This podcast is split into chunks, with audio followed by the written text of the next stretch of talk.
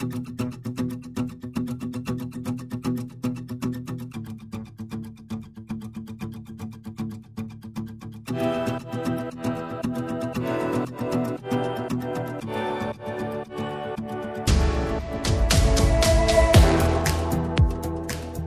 dobry Państwu, z tej strony Jakub Bodziony w piątek, kiedy w naszym wideopodcaście Kultury Liberalnej rozmawiamy o sprawach zagranicznych.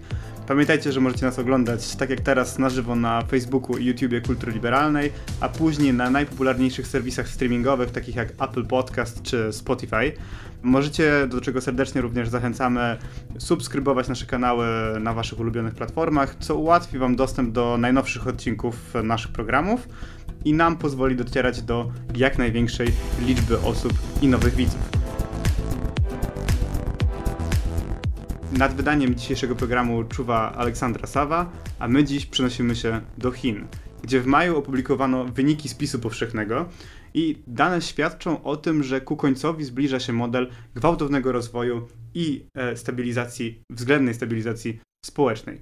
Liczba ludności uległa stagnacji i w przewidywalnej przyszłości zacznie maleć.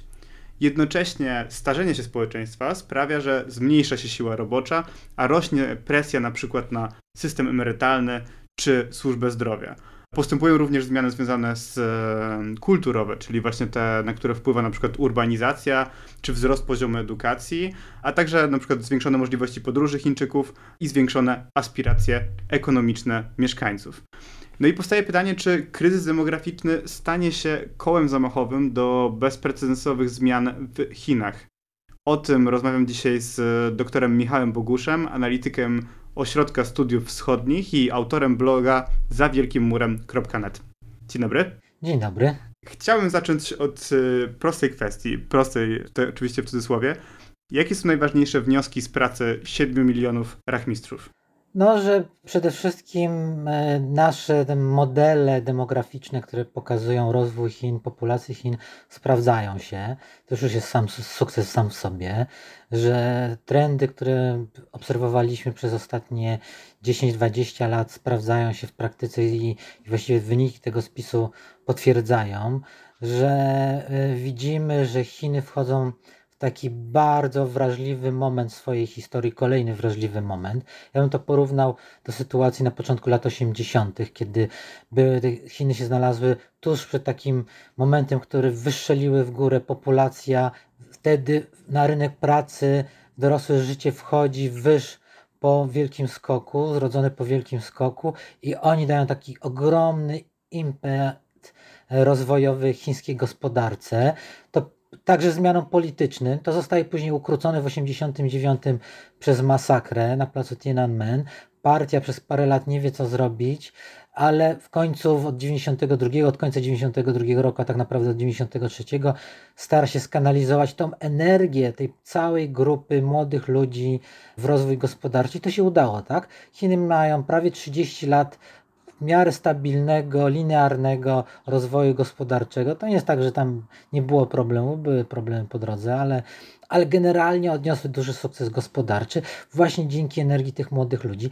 Ale teraz jest problem, bo ci młodzi ludzie się zestarzali, przechodzą na emeryturę, czy będą zaraz przychodzić na emeryturę, a nie ma kto ich zastąpić. Pan w rozmowie z Grzegorzem Sroczyńskim użył takiego stwierdzenia, że będziemy mieć do czynienia z dyktaturą 50-latków. Na czym miałoby to polegać? Czy w realiach chińskich to, to, będziemy mieli do czynienia nadal z dyktaturą partii komunistycznej, ale nawet ta dyktatura musi zaspokajać potrzeby dominującej grupy społecznej. A dominującą grupą społeczną to będą ludzie właśnie po pięćdziesiątce, którzy chcą mieć spokój, oczekują takiego zachowania status quo, nie chcą gwałtownych e, zmian, ale przede wszystkim żądają i oczekują zachowania swojego statusu ekonomicznego, a to będzie bardzo trudne w sytuacji, w którym po prostu jest coraz mniej młodych ludzi, którzy mogliby pracować i utrzymywać ich emerytury. Więc to, to jest jak, jakby pierwszy taki podstawowy moment, miejsce, w którym mogą, może być napięcie pomiędzy tymi dwoma grupami. W wypadku Chin tutaj jeszcze jest problem taki, że e, ze względu na błędy w polityce rodzinnej czy demograficznej popełnionej w przeszłości przez partię komunistyczną, te wszystkie wszystkie procesy, które się tak naprawdę dotykają w mniejszym, większym stopniu wszystkie państwa świata i wszystkie kontynenty. Jest pewne przesunięcie czasowe w globalnym południu, w Afryce, ale te zjawiska tam też dotrą, tylko później. Powoduje to wszystko, że w Chinach te procesy będą miały bardziej gwałtowny i szybszy przebieg, a to oznacza też, że będą miały bardziej destabilizujący wpływ na chińską politykę, chociaż będą miały równie destabilizujący wpływ w Europie, w innych państwach Azji czy w Stanach Zjednoczonych. No to jest bardzo ciekawe, bo z jednej strony mówi Pan o tym, że będzie ta dominująca kohorta, której będzie zależało na utrzymaniu status quo, a z drugiej strony to będzie z drugiej strony napędzać te coraz bardziej gwałtowne przemiany, czyli mamy dwie zupełnie sprzeczne siły, które będą się przeciw sobie nakładać. No tak, bo to, że oni będą chcieli utrzymania swojej pozycji ekonomicznej, e, utrzymania świata taki, jaki znają, który jest dla nich wygodny, będzie wymagało od nich aktywności politycznej, czy wymuszenia aktywności politycznej na władzach w, w wypadku Chin, ale to się zderzy z oczekiwaniami młodszych pokoleń, ale które będą liczebnie mniejsze niż to, to było w przeszłości i poprzez to ich siła oddziaływania będzie mniejsza. A wróćmy jeszcze do, do tego cenzusu. Pytanie, na ile te dane są wiarygodne? No bo zarówno na przykład kwestie dotyczące wzrostu gospodarczego, to jakby nie wiadomo, czy Chiny przez ostatnie lata rzeczywiście cieszyły się wzrostem na przykład na poziomie 14% czy 10%. Podobnie się mówi na przykład o kursie walutowym juana. Czy pan wierzy w te dane, które zostały opublikowane w maju? Czy nie wierzę w dokładne liczby podawane jako takie, tak? Z mojego punktu widzenia ważniejsze są trendy, które te liczby pokazują i generalnie moim zdaniem ten cenzus dobrze odzwierciedla trendy. Zwłaszcza, że te trendy są też uznane i jakby znajdują się w narracji partii komunistycznej. Jeżeli tutaj dosypano trochę do wyników tu i ówdzie, żeby poprawić wyniki, to dokonano tego, żeby po prostu ewentualnie opóźnić moment, w którym zaczyna się starzeć populacja Chin. W tym sensie, że partia przewidziała, że populacja zacznie się, się kurczyć po roku 2024. No i teraz jakby się okazało, że zaczęła się kurczyć w 2020, to z jednej strony partia by straciła twarz, no bo ona stawia się jako jeden z elementów legitymizacji rządów partii komunistycznej jest taki, że to jest merytokracja. My wiemy, co się dzieje, my przewidzimy wszystko, my wiemy, co trzeba zrobić. No i teraz jakby się okazało, że się pomylili o parę lat, no to by źle wyglądało. No to to był jeden powód, dla którego mogli e, trochę zmanipulować te wyniki, a drugi to jest kwestia pandemii. Jeżeli by wykazali, że w roku spisu, to był rok 2020, zaczęła kurczyć się populacja Chin, część opinii publicznej w Chinach mogłaby uznać, że to skurczenie ma związek z pandemią i z ukrywaniem ewentualnych ofiar. To był kolejny powód, dla którego po prostu te wyniki, wynik tego spisu zeszłego roku musiał wykazać wciąż wzrost populacji co nie zmienia faktu, że ogólne trendy są takie, jakie demografowie przewidują, a partia się do niego do tego przyznaje, uznaje je, że faktycznie populacja się będzie kurczyć, jeżeli się już nie zaczęła kurczyć, co raczej podejrzewamy, że już miało miejsce w roku 2020, a nie tak jak partia przewiduje w 2024. No ale tak naprawdę z punktu widzenia demograficznego, przemian demograficznych, różnica 4 lat to jest nic. Eee, przypominam, że Spisy wykonuje się co 10 lat, a tak naprawdę przemiany demograficzne określa się dekadami, a tak naprawdę życiem pokolenia, czyli co 20 lat, e, czy w perspektywie 20 lat przeglądania się e, zmianom populacyjnym. Więc te, te 4 lata różnicy tak naprawdę nie ma znaczenia dla ogólnego wyniku spisu powszechnego. Pan w swojej analizie pisze jeszcze o jednej konsekwencji tego spisu, to znaczy jakby tych tendencji tam zarysowanych, czyli między innymi migrujących robotnikach i rosnącym rozwarstwieniu. Co kryje się za tymi pojęciami? Zacznijmy, musimy najpierw rozdzielić kim są migrujący pracownicy, bo to nie są tylko robotnicy, tak? To jest y, cała armia 400 milionowa ludzi, którzy mieszkają poza swoim miejscem zameldowania. Chinach jest wciąż utrzymywany system paszportyzacji wewnętrznej, taki jak był w Związku Radzieckim, który oznacza, że osoba jest przywiązana do swojego miejsca urodzenia, które się dziedziczy po matce. Czyli na przykład ktoś, kto się urodził w Szansi, w jakiejś wiosce. Inaczej, jeżeli jego matka ma meldunek w jakiejś wiosce w Szansi, to nawet jeżeli się urodził w Pekinie, to nadal ma, jego meldunek jest nadal w tej małej wiosce gdzieś tam w Szansi i też ma prawo do świadczeń socjalnych z tej wioski w Shanxi. I tylko tam, a nie I na tylko tam, ale nie już w Pekinie. a to jest czasami półtorej tysiąca kilometrów różnicy. Po drugie jest ogromna różnica w jakości tych świadczeń. No bo w Szansi ma prawo pójść do szkoły podstawowej, no ale to jest wiejska szkoła podstawowa. W Pekinie nie ma prawa pójść do szkoły podstawowej, chyba że pójdzie za pełną opłatą pełnego czesnego, które rodzice muszą wnieść. Z opieką zdrowotną jest podobnie. W ostatnich latach władze przeprowadziły pewną reformę, bo kiedyś były też rozdzielenie pomiędzy meldunkiem wiejskim i miejskim i zamiana praktycznie meldunku wiejskiego na miejski była praktycznie niemożliwa. Dalej są idące też konsekwencje, jeżeli chodzi o płacę minimalną. Ponieważ w Chinach nie ma jednej ogólnokrajowej płacy minimalnej. Płaca minimalna różni się nie tylko pomiędzy prowincjami, ale także pomiędzy poszczególnymi prefekturami, czyli tym niższym punktem, stopniem podziału administracyjnego kraju, drugim, poniżej prowincji.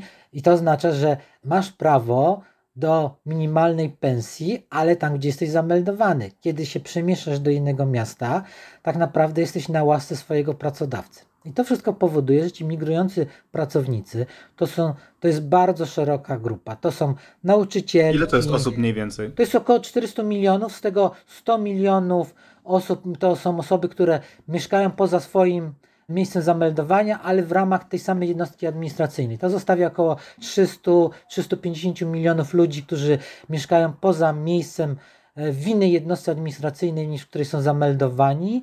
Z tego około połowy mieszka poza swoją prowincją, czyli to jest około 200, 200 coś milionów ludzi, którzy mieszkają poza swoją prowincją. Czyli de facto 200 milionów ludzi jest pozbawionego różnego rodzaju świadczeń państwowych? Znaczy, oni mają prawo do, do tych świadczeń, ale w miejscu zameldowania. To się zmienia. Władze w zeszłym roku zapowiedziały, że będą ułatwią zmianę meldunku, przeniesienie się tego meldunku do innego miejsca, do miejsca zamieszkania, ale z wyłączeniem, z wyłączeniem dużych aglomeracji, to jest około to jest 19 tak zwanych miast pierwszego rzędu, Szanghaj, Pekin, Shenzhen. Problem polega na tym, że te miasta oferują najlepszą, najlepsze świadczenia społeczne, to są też miasta, w których jest, to, to są miasta, w których jest największy wzrost gospodarczy, najwyższe pensje, najłatwiej o pracę i tak dalej. A to powoduje, że one są najbardziej atrakcyjne dla tych migrujących robotników i oni chcieliby tam uzyskać meldunek, a niekoniecznie w jakimś drugo- czy trzeciorzędnym mieście w drugo- czy trzeciorzędnej prowincji. To jest jedna strona tego problemu, o którym mówiliśmy, a druga to jest to, że cały ten chiński boom gospodarczy ostatnich 30 lat, po 92 roku, odbył się kosztem tych migrujących robotników. Ja to nazywam w swoim prywatnym języku, że doszło do, do swoistego rodzaju kolonizacji wewnętrznej. E, duże miasta, wielki biznes miast, powiązany także, czy działający dla rzecz eksportu, wchodzący w jakieś różnego rodzaju joint venture z zagranicznymi firmami, wykorzystywał, eksploatował prawie tak na warunkach półkolonialnych tą właśnie migrującą rzeszę robotników, ponieważ oni musieli się godzić za pracę za niższe stawki niż ludzie zameldowani w danym mieście. To też wpływało, że w danym mieście nawet osoby mające meldunek musiały się godzić na pracę mniej atrakcyjną czy po niższych stawkach, no bo presja migrantów i tego, że jak ty się nie zgodzisz na taką stawkę, to ja zatrudnię po prostu jakiegoś migranta, który będzie wykonywał twoją, twoją pracę. I to mówimy, zazwyczaj jest, mamy taki obraz, kiedy myślimy o migrujących pracownikach, że to są zazwyczaj budowlańcy, pomoc domowa, opiekunki do dzieci i tak dalej, ale to są często informatycy, białe kołnierzyki, ludzie wykonujący bardzo odpowiedzialną pracę, to żeby w normalnych warunkach, w normalnej sytuacji by mogli zarabiać o wiele więcej. To jest ogromna skala. W niektórych miastach migrujący robotnicy stanowią w ogóle większość mieszkańców. Przykładem patologii tego jest Shenzhen, ta dominująca, ogromna metropolia zaraz na północ od, od Pekinu, gdzie na około 20 milionów mieszkańców samego Shenzhen i przy, przy jego przyległości tak naprawdę meldunek we Shenzhen ma tylko 5,2, 5,6. To, jest, to są dane sprzed kilku lat, więc to mogło ulec ostatnio zmianie. A tak naprawdę to by oznaczało, że około 60, może 70% siły roboczej Shenzhen to są migrujący robotnicy, którzy nie mają dostępu do wielu świadczeń społecznych. To się zmieniło trochę w, okresie pandemii. Władze dały prawo miejscu przebywania do leczenia COVID-a, ale już nie na przykład nie raka, no nie? A w jakim stopniu te trendy demograficzne, te wyniki tego cenzusu, to jest według Pana po prostu konsekwencja rozwoju, no bo na przykład jeśli chodzi o spadające trendy demograficzne, no to podobne mechanizmy widzimy, widzimy w Europie, a w jakim stopniu jest to konsekwencja określonych polityk wprowadzanych w przeszłości. No bo po II wojnie światowej w Chinach nastąpił gwałtowny wzrost ludności. Pod koniec lat 70. liczba Chińczyków e, sięgała niemal miliarda. E, tylko, że Chiny były wciąż relatywnie bardzo biednym krajem. I wtedy kierownictwo partii zdecydowało się, że obywatel musi być mniej, bo oni po prostu generują zbyt duże koszty obciążenia dla systemu. I w 80 roku zdecydowano się wprowadzić e, tak zwaną politykę jednego dziecka. Czy my, i czy kierownictwo bardziej Chin, partii komunistycznej i sami Chińczycy odczuwają jej skutki do dzisiaj? Przemiany e, społeczno-kulturowe, zmiana modelu rodziny, to wszystko, czego my, my doświadczamy także e, na Zachodzie, ma miejsce w Chinach. Ale to się odbyło równolegle do e, zmian w demograficznych wymuszonych przez politykę władz, która jest bardzo skomplikowaną sekwencją. Ja spróbuję pokrótce, może dosyć uproszczając i prymitywny sposób przedstawić, ale ma Pan rację. Po II wojnie światowej Chiny liczą 500 milionów e, z hakiem, pół miliarda ludzi w uproszczeniu, zaokrąglając trochę. Pojawiają się już głosy po zakończeniu wojny domowej, po ustanowieniu Chińskiej Republiki Ludowej w 1949, na początku lat 50., pojawiają się wewnątrz partii głosy o tym, że należy wprowadzić jakiś rodzaj kontroli urodzeń. To się opiera głównie na zachęcaniu ludzi do stosowania różnego rodzaju antykoncepcji, planowania rodziny. Nie odnosi to wielkiego skutku, a zaraz w 50 roku Chiny przystępują do wojny koreańskiej i właściwie władza partia komunistyczna z Mao na czele stawiają na, na zwiększenie populacji, ponieważ myśląc w ten, myślą w ten sposób, po prostu ilość bagnetów, których możemy mieć w przyszłości, przełoży się na naszą zdolność oddziaływania i obrony reżimu. Bardzo prymitywny sposób, bo po prostu, zresztą to później Mao Chruszczowowi powiedział, że on się nie boi wojny atomowej, bo nawet jak, jak zginie połowa Chińczyków, to zostanie jeszcze 300 milionów, żeby budować socjalizm. To, to był ten, ten typ myślenia przedstawiając to w ten sposób. Później przychodzi, po wojnie koreańskiej przychodzi wielki skok w 1958 roku. Jego konsekwencją jest głód. To jeszcze jakby pan wyjaśnił pokrótce, czym jest wielki skok, bo nie wiem, czy... Wielki skok to była kampania Mao, który który chciał szybko zindustrializować w prymitywny, prosty sposób Chiny. Polegało to na tym, że przeprowadzono szereg kampanii. Te, te kampanie, tak naprawdę pod, pod kampanią Wielkiego Skoku kryje się kilka kampanii, które następowały z roku na rok. Pierwsza, pierwsza kampania polegała na budowaniu, zwiększeniu ilości systemów irygacyjnych, podniesieniu wałów, budowaniu zbiorników irygacyjnych, prostych yy, tam, które miały zwiększyć produktywność rolnictwa i zwiększyć produkcję żywności. W kolejnym planie było zwiększenie produkcji metalu. To były te dymarki, które po prostu wypalano, e, wykorzystując drewno e, węgiel drzewny, to jest ważne, że wykorzystując węgiel Wtedy drzewny. wszystko przetapiano na stal, łącznie ze sztućcami. Przetapiano wszystkie narzędzia, przede wszystkim narzędzia rolnicze. To spowodowało, że przetrzebiono lasy z jednej strony, a z drugiej strony zlikwidowano znaczącą część narzędzi rolniczych. Przetrzebienie lasu spowodowało powodzie. Powodzie spowodowały przerwanie tych świeżo zbudowanych tam dwa lata wcześniej. To spowodowało zalanie pól uprawnych.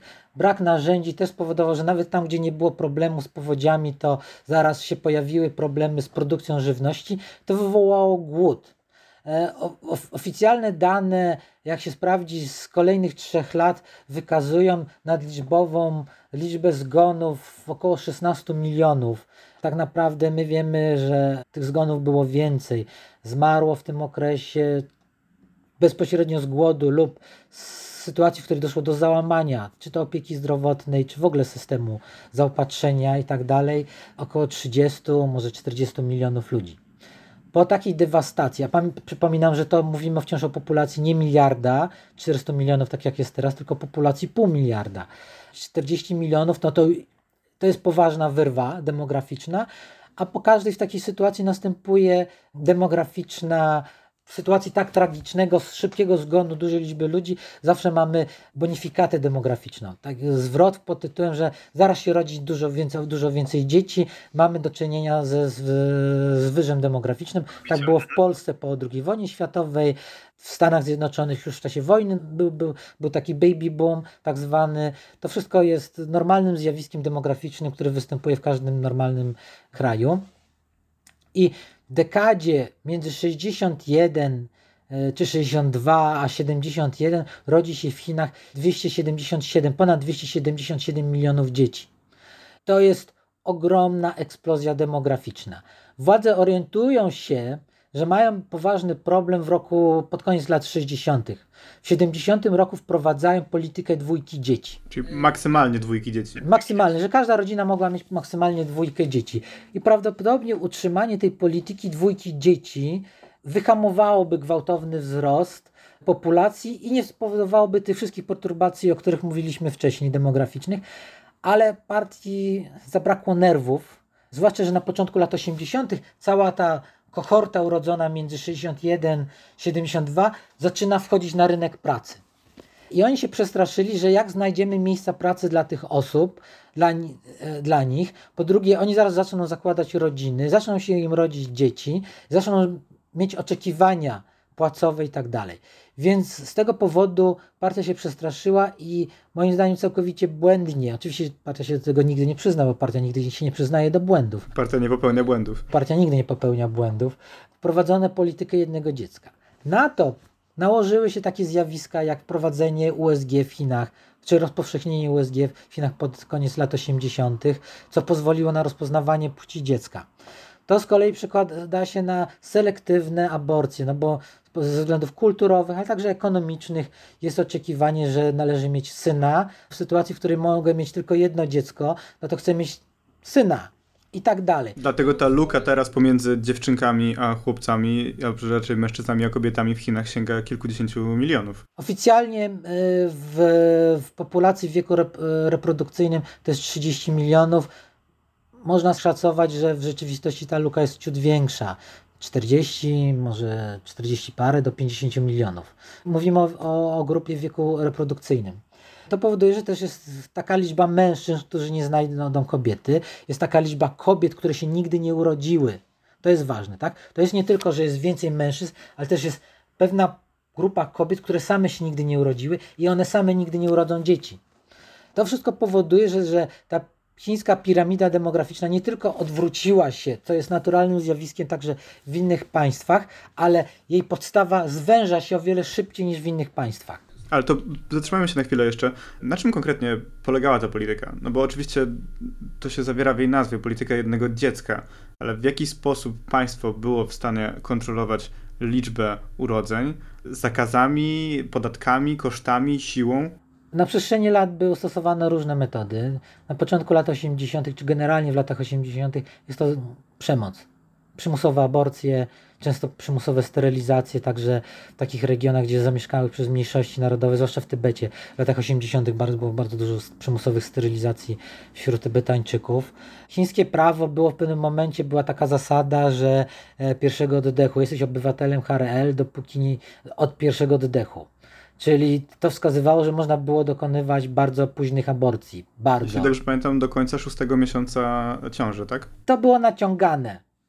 I to było naciągane czasami bardzo mocno, że, że potrafiono wywołać yy, czy dokonać aborcji na, na o wiele późniejszych płodach. Zwłaszcza w tym momencie, kiedy nagle się władze, lokalne władze, które odpowiadały za realizację e, polityki jednego dziecka, orientowały się, że przekroczono plan urodzeń czy limit urodzeń w danym regionie, więc trzeba było nagle przyspieszyć, zwiększyć liczbę aborcji dokonywanych. To była bardzo brutalna polityka. Często dochodziło no, do brutalnych, bardzo okrutnych działań. No nie będę, nie, nie chcę tutaj patować przykładami. To się zmieniło trochę w latach 90., czy w drugiej połowie lat 90 władze zaczynają większy kłaść nacisk na, na kwestie ekonomiczne, na kary pieniężne, bardzo duże kary pieniężne, które są y, powiązane z dochodami. Czasami to jest y, równowartość rocznych dochodów rodziny, kara za, za urodzenie ponadliczbowego dziecka. Oczywiście ta polityka była bardzo zróżnicowana, także lokalnie. Tak, na przykład w Szanghaju przeczytałem o tym, że można było sobie, o tym pisała Katarzyna Sarek na naszych łamach, że można było sobie zafundować dwójkę potomków, gdy jeden z małżonków jest rybakiem i spędził 5 lat na morzu. Tak, tak. W, tej, w tym prawie było bardzo wiele luk, bo na przykład to prawo dawało prawo do posiadania dwójki dzieciom, jeżeli obydwoje rodziców było jedynakami. Jeżeli się było na wsi, to w połowie lat 80. wprowadzono zasadę właśnie, że jeżeli na wsi Mówiliśmy wcześniej o meldunku. Osoby, osoby, które miały meldunek wiejski i pierwsza urodziła im się dziewczynka, miały prawo spróbować drugi raz i do posiadania drugiego dziecka z nadzieją, że tym drugim dzieckiem będzie, będzie chłopiec. Mniejszości miały teoretycznie prawo do nie miał w Tybecie, czy w Tybecie na przykład w pewnym momencie w ogóle zniesiono te ograniczenia pod wpływem krytyki międzynarodowej opinii publicznej, a w, a w Chinach e, właściwych mniejszości etniczne miały prawo do posiadania odpowiednio dwójki, trójki dzieci, czyli na przykład jak się im się urodziły dwie dziewczynki, to, to miały, mieli prawo do spróbowania jeszcze trzeci raz. Tam były na przykład tego, tego typu sytuacje, że niektóre rodziny, które kiedyś w latach rewolucji kulturalnej zmieniały swoje, swoje pochodzenie etniczne z jakiejś mniejszości mniejszości zmieniały na pochodzenie hańskie, e, tej dominującej e, grupy etnicznej w Chinach, a w latach 80. próbowały to odkręcać, żeby należeć do mniejszości etnicznej, bo wtedy jako mniejszość etniczna miały prawo do posiadania większej liczby dzieci. Więc tu było wiele, wiele furtek, które pozostawało i to też powodowało, że ta polityka jednego dziecka tak naprawdę była nieskuteczna, w tym sensie, że ona wbrew temu, co partia mówi, nie spowolniła wzrostu populacji, ale wywołała negatywne skutki właśnie pod postacią dysproporcji płci, późnego macierzyństwa i tak dalej, i tak dalej. I też na przykład powstało zjawisko tych dzieci, no bo jeśli ktoś był zdeterminowany do tego, żeby na przykład, nie wiem, albo mieć dziewczynkę, albo dwójkę dzieci, no to było to możliwe. Rozumiem też dla osób bogatszych było to dużo łatwiejsze, ale te dzieci, jeśli się urodziły powiedzmy w tych biedniejszych rodzinach, to były zupełnie poza systemem, to znaczy były Po prostu nie, nie rejestrowano ich, ale proszę pamiętać, że to, to wszystko zależało od lokalnych władz. No, Chiny są bardzo mocno zróżnicowanym krajem, bardzo dużo zależy po prostu od postawy lokalnego sekretarza partii. Byli sekretarze partii, którzy po prostu w bardzo brutalny sposób przemocą egzekwowali politykę jednego dziecka, a byli po prostu sekretarze, którzy dopóki im się cyferki w statystykach składanych do góry zgadzają, no to oni po prostu, a miejcie ile dzieci chcecie, tylko po prostu ich nie rejestrujcie. I były też takie powiaty czy gminy w Chinach, zwłaszcza im bardziej głębsza prowincja, bardziej ukryta, gdzieś w górach, z dala od, od głównych szlaków komunikacyjnych, z dala od jakiegoś dużego centrum administracyjnego, tym to zjawisko było bardziej powszechne. Dzisiaj się mówi, że ta liczba osób y, istniejących poza systemem to było kilkanaście milionów ludzi. Ale to jak takie osoby funkcjonują, skoro one nie mają na przykład prawa do publicznej edukacji, czy do opieki zdrowotnej, czy do ubezpieczeń? Na jakiej zasadzie ich życie wygląda później? Bo rozumiem, że jako dziecko no to rodzice mogą się tym zająć, no ale jako dorośli, którzy nie figurują w żadnych statystykach? Znaczy, te osoby są później dodawane do, do rejestrów, ale już na przykład jako osoby dorosłe, wzrastające, dorastające. Problem polega głównie na tym, że rodzice muszą za wszystko płacić. Muszą zapłacić w 100% za szkołę, nawet jeżeli jest to wiejska szkoła w miejscu, w którym oni są zameldowani, ponosili pełną opłatę za opiekę medyczną, zdrowotną itd., tak itd. Tak w pewnym momencie był problem wydania dowodu osobistego takiej osobie, e, więc wydawano na przykład lokalne władze wydawały jakiś dowód osobisty tymczasowy, jakieś zaświadczenie. To wszystko, jak mówiłem, to wszystko zależało od lokalnych władz. W ostatniej dekadzie, około, tak, około 2014 zaczęto dopisywać te osoby nielegalnie e, istnie, e, istniejące do oficjalnych e, spisów, ponieważ zaczęła maleć populacja Chin. I to jest jeden z prawdopodobnie ze sztuczek, których dokonano w zeszłym roku. Po prostu przed dokonaniem spisu dokonano, dopisano bardzo dużą liczbę osób wcześniej nieobjętych spisami, a jeżeli były nieobjęte spisami, to były nieobjęte spisem powszechnym. Więc po prostu dopisano do rejestracji. Wiemy, że do, do, w pewnym momencie dopisano około 14 milionów ludzi ale czy to była cała grupa tych nieobjętych? Prawdopodobnie nie. Wydaje się, że dopisywano głównie kobiety, bo w tej grupie dopisanej około 75% e, stanowią kobiety, więc po prostu, żeby po prostu wykazać w, w ogólnym spisie powszechnym, że jest mniejsza dysproporcja płci, po prostu dopisano kobiety, ale głównie kobiety pochodzące właśnie z tych osób wcześniej nieobjętych e, systemem, systemem e, ewidencji ludności, ale wybierano głównie kobiety.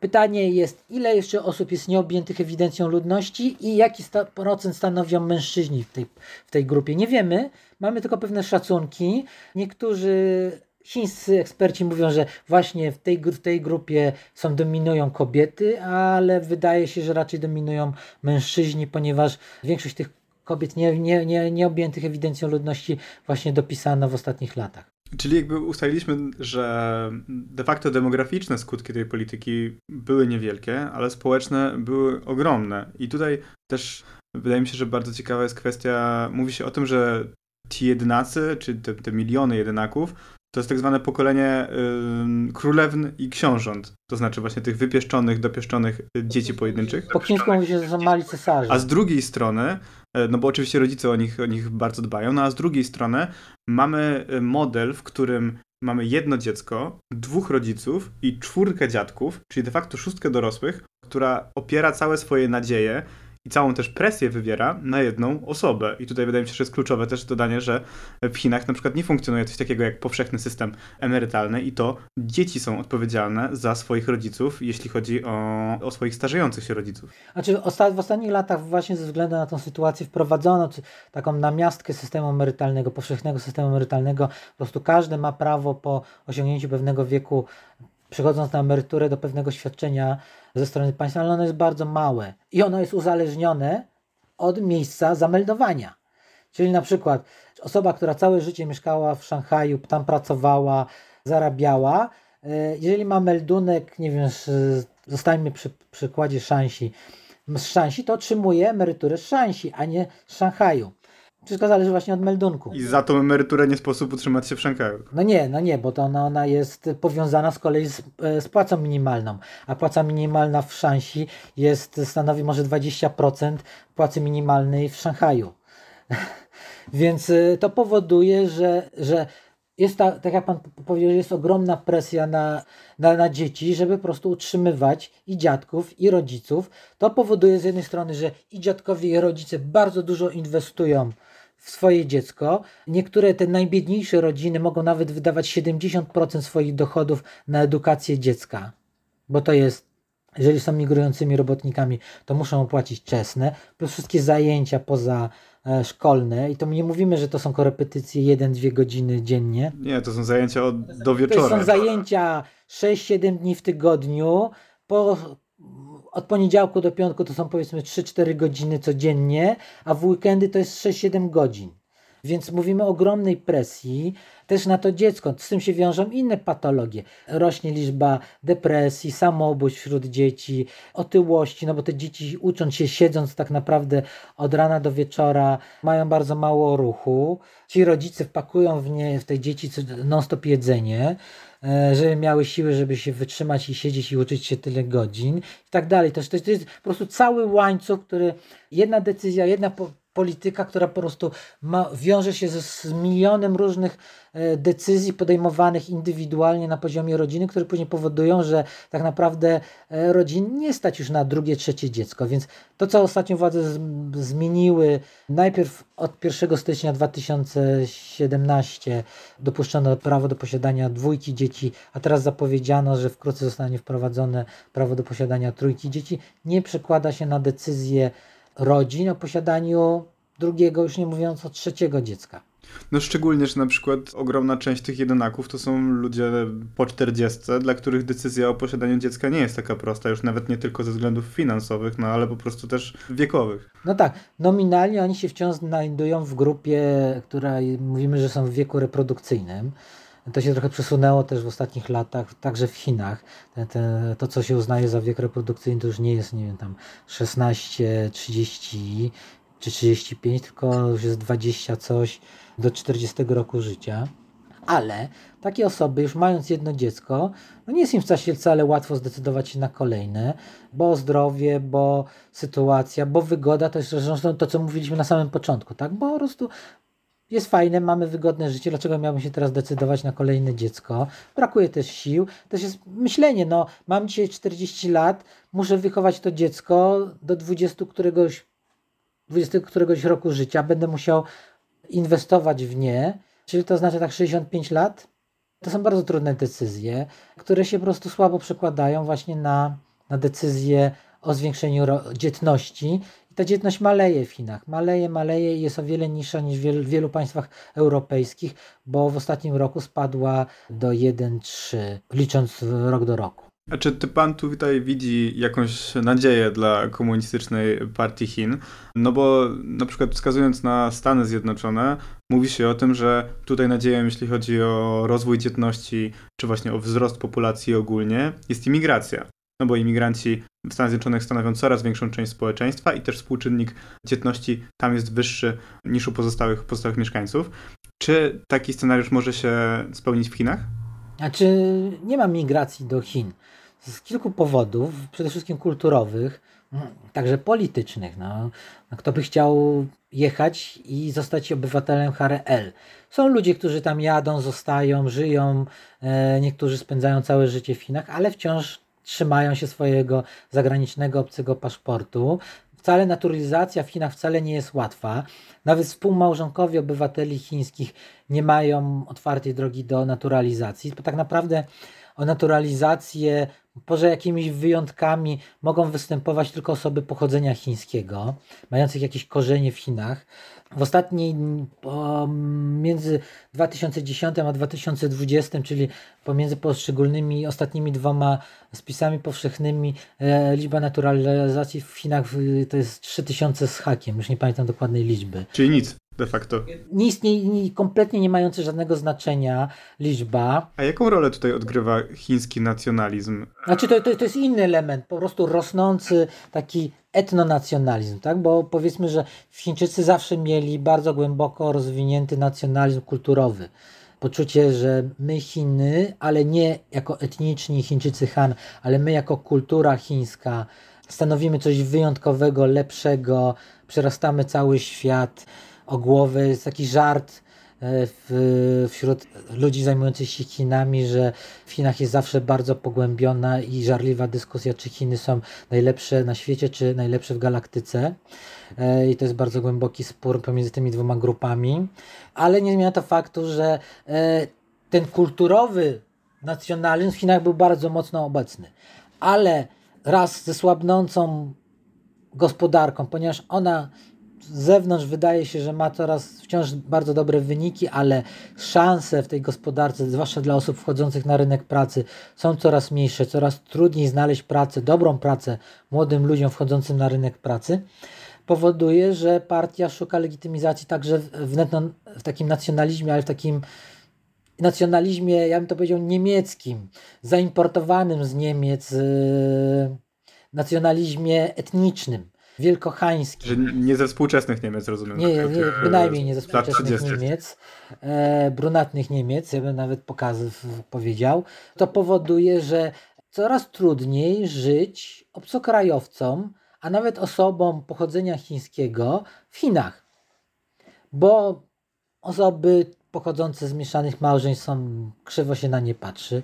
Ja pamiętam, że to oczywiście y, żaden dowód, ale Pamiętam kiedyś rozmowę w Szanghaju z kierowcą taksówki, który mówi, że wszystkie hybrydy, oni tak nazywają osoby pochodzących z małżeństw, mieszanych małżeństw rasowych, że te wszystkie hybrydy to on by zabił na miejscu, po prostu, bo one psują tylko chińską krew. No i to było 10, grubo ponad 10 dekady temu, więc... Y, I to było na zasadzie takiego small talku w taksówce, tak? To był taki small talk w taksówce, no bo, no bo czemu nie, no nie? Ale to, to pokazuje, że po prostu ten etnonacjonalizm w Chinach rośnie.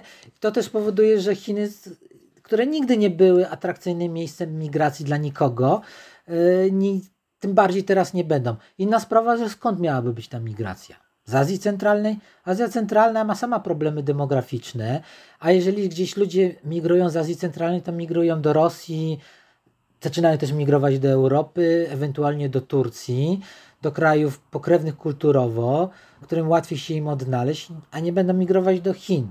Kto będzie bardziej migrował?